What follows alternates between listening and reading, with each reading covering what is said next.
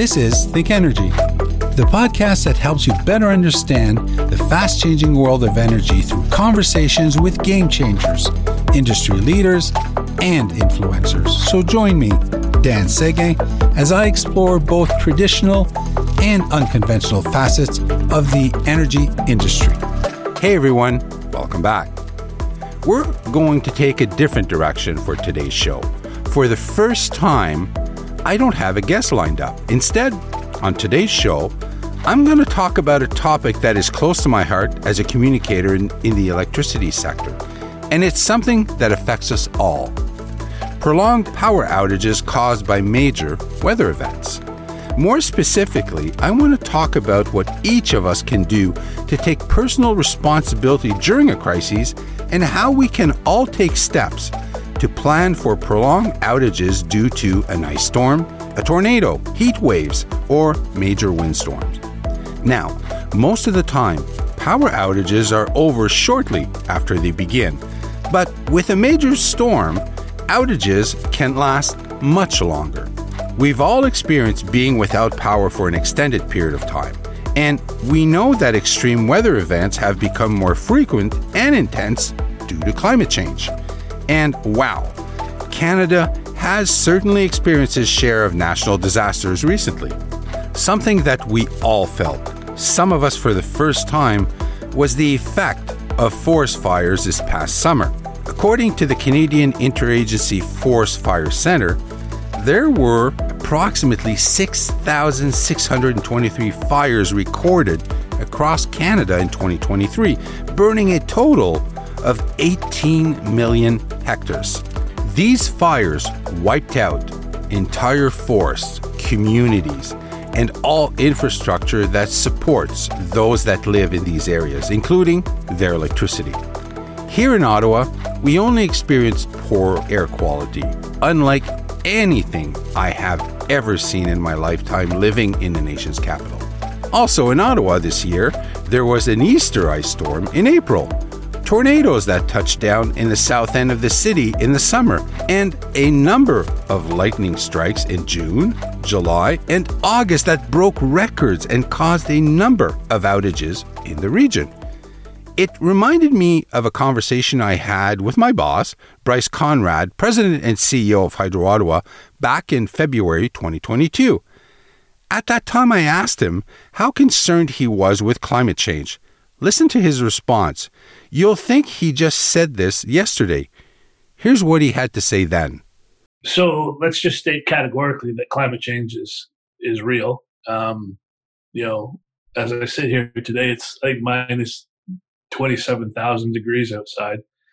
Um, you know, and people go, oh, if it's global warming, why is it so damn cold? And of course, you just want to smack people that say things like that. But look, the God's honest truth is climate change is not about the day-to-day weather. It's about weather patterns. It's about it's about how, you know, in the past, you know, we've had windstorms and ice storms. We've had eight tornadoes, um, including one in downtown Nepean. Um, you know, we've had a one in one hundred year flood followed by a one in one thousand year flood. Uh, we've had heat waves that have stretched and taxed our system. And, and all of this is just, like, quite frankly, within the past five years. So um, that's what climate change means. It means unpredictable, changing, dramatically changing weather patterns. And um, and if you run a utility like like I do or like we do, you don't like that. You know, our infrastructure is built to withstand X. It's not well not built to withstand X plus thirty percent. Or X plus fifty percent. So, you know, when a windstorm comes through, you know, the, the set, the, the infrastructure is ready to sustain winds up to ninety miles an hour or something like that. Well, you know, we all saw what happened when the tornadoes came through, you know, one hundred thirty miles an hour, one hundred sixty miles an hour, right? Those poles snapped like twigs. Um, that's what climate change means. So, you know, it's terrifying. Um, it's absolutely terrifying. And, Um, you know, it's something that we have to start to build into our plans as to how we how we build better uh, in the future. So are we building our infrastructure to withstand ninety mile an hour winds, or are we building them to withstand one hundred fifty mile an hour winds? difference? Well, there's a cost difference to that, obviously. But the answer is, yeah, we've got to do a better job of building stronger, more resilient infrastructure. If you're building, you know, if you if you, if you saw during the floods, the Chaudière, uh, the Chaudière facility, which is our new generating asset down at um, Chaudière Falls, you know, you were seeing for the first time in history, all fifty of the gates at the, at the Ring Dam were open. I mean, and there was more, I think it was two Olympic swimming pools were passing through the gates every second. Um, the waterfall, the water, the speed in the waterfall was faster than, than the Niagara Falls. Like, I, I mean, these are things that shouldn't be happening in downtown Ottawa, but have happened, uh, you know, three times since I've been here, and that's ten years. So um, if anyone wants to have a debate about whether or not climate change is real, call me up. Let's have that conversation, because it's it's very real, and it's and it's going to dramatically impact our future. Um, in terms of the energy transition, I think I talked a bit about it, but you know, uh, when we model out and look at what our future looks like fifty years from now, um, our infrastructure looks fundamentally different than it does today. It's in fundamentally different places than it is today. Um, you know, we're going to rely upon artificial intelligence, machine learning.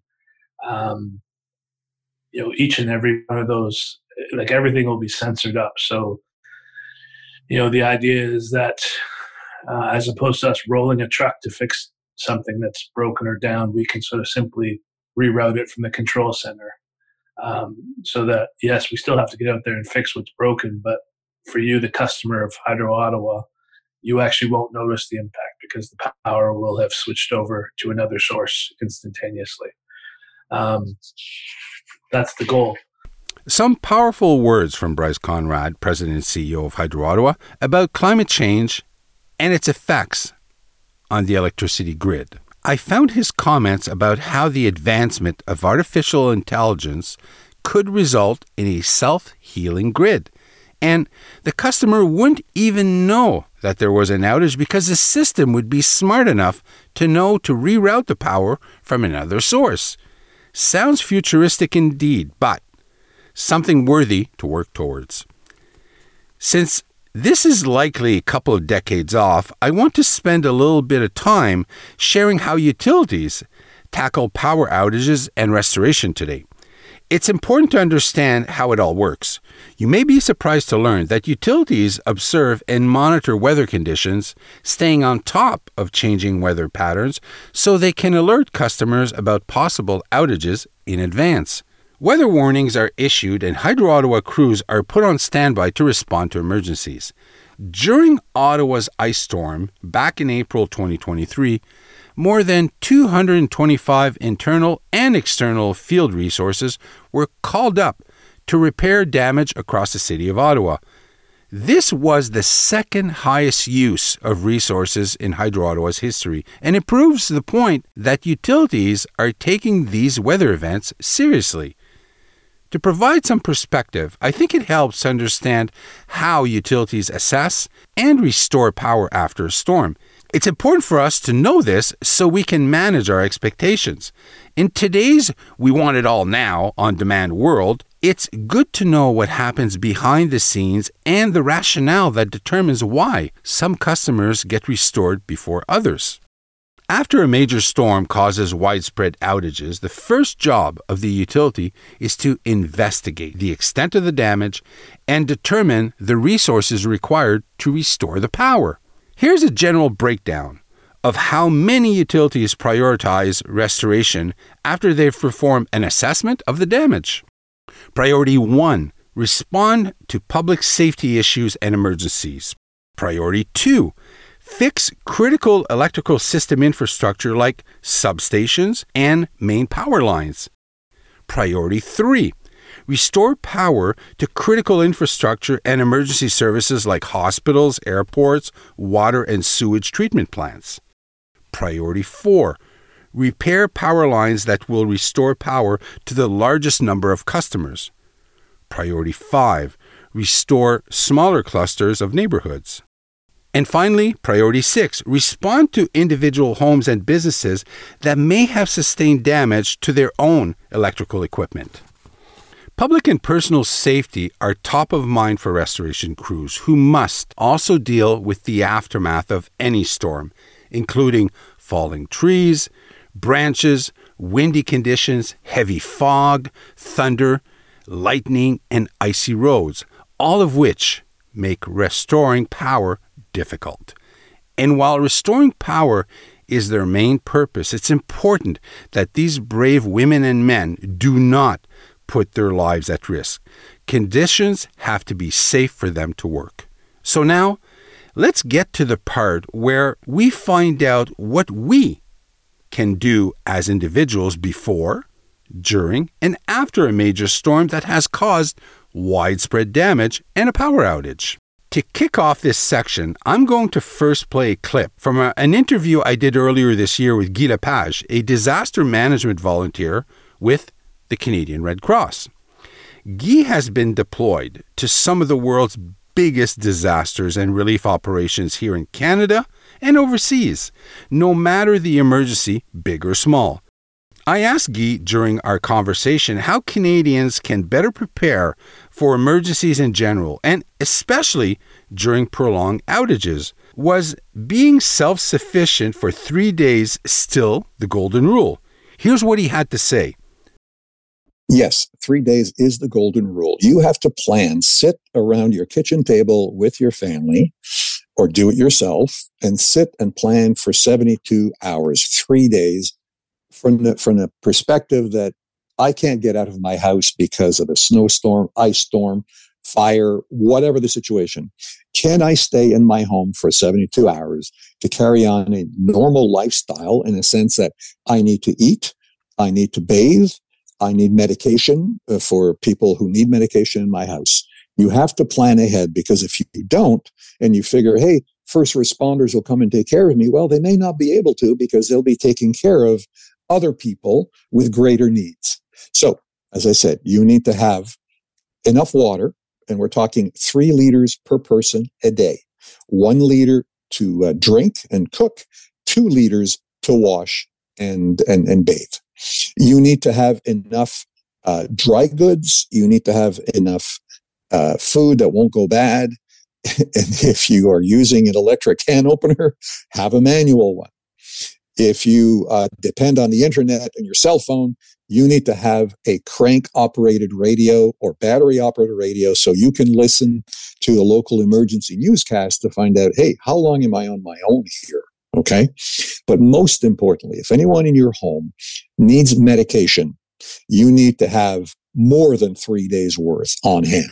I'll give you an example. In twenty thirteen, here in the uh, Greater Toronto Area, there was a major ice storm, and major portions of the area were without power for more than three days. We set up a shelter in Ajax, where I live. And on Christmas morning, I'm going around the different rooms in a community center that we've set up where people stayed overnight. There was an elderly gentleman in a wheelchair who said, you know, last night when I arrived, I only had one pill left for my heart condition. I had to cut it in half. So I've taken half. I'm down to my last half. What am I going to do? So luckily, we had a nurse on hand who was able to find an, a pharmacy that was open, and we, we, we replaced his medication. But if this is a, a scenario that you're in your home with someone who takes life-saving medication, heart condition, insulin for diabetes, whatever, and then you can't leave for three days and you run out of medication, that could have catastrophic uh, you know, consequences. So always plan ahead to have enough medication, uh, enough pet food, enough water, enough dry goods to survive on your own for three days.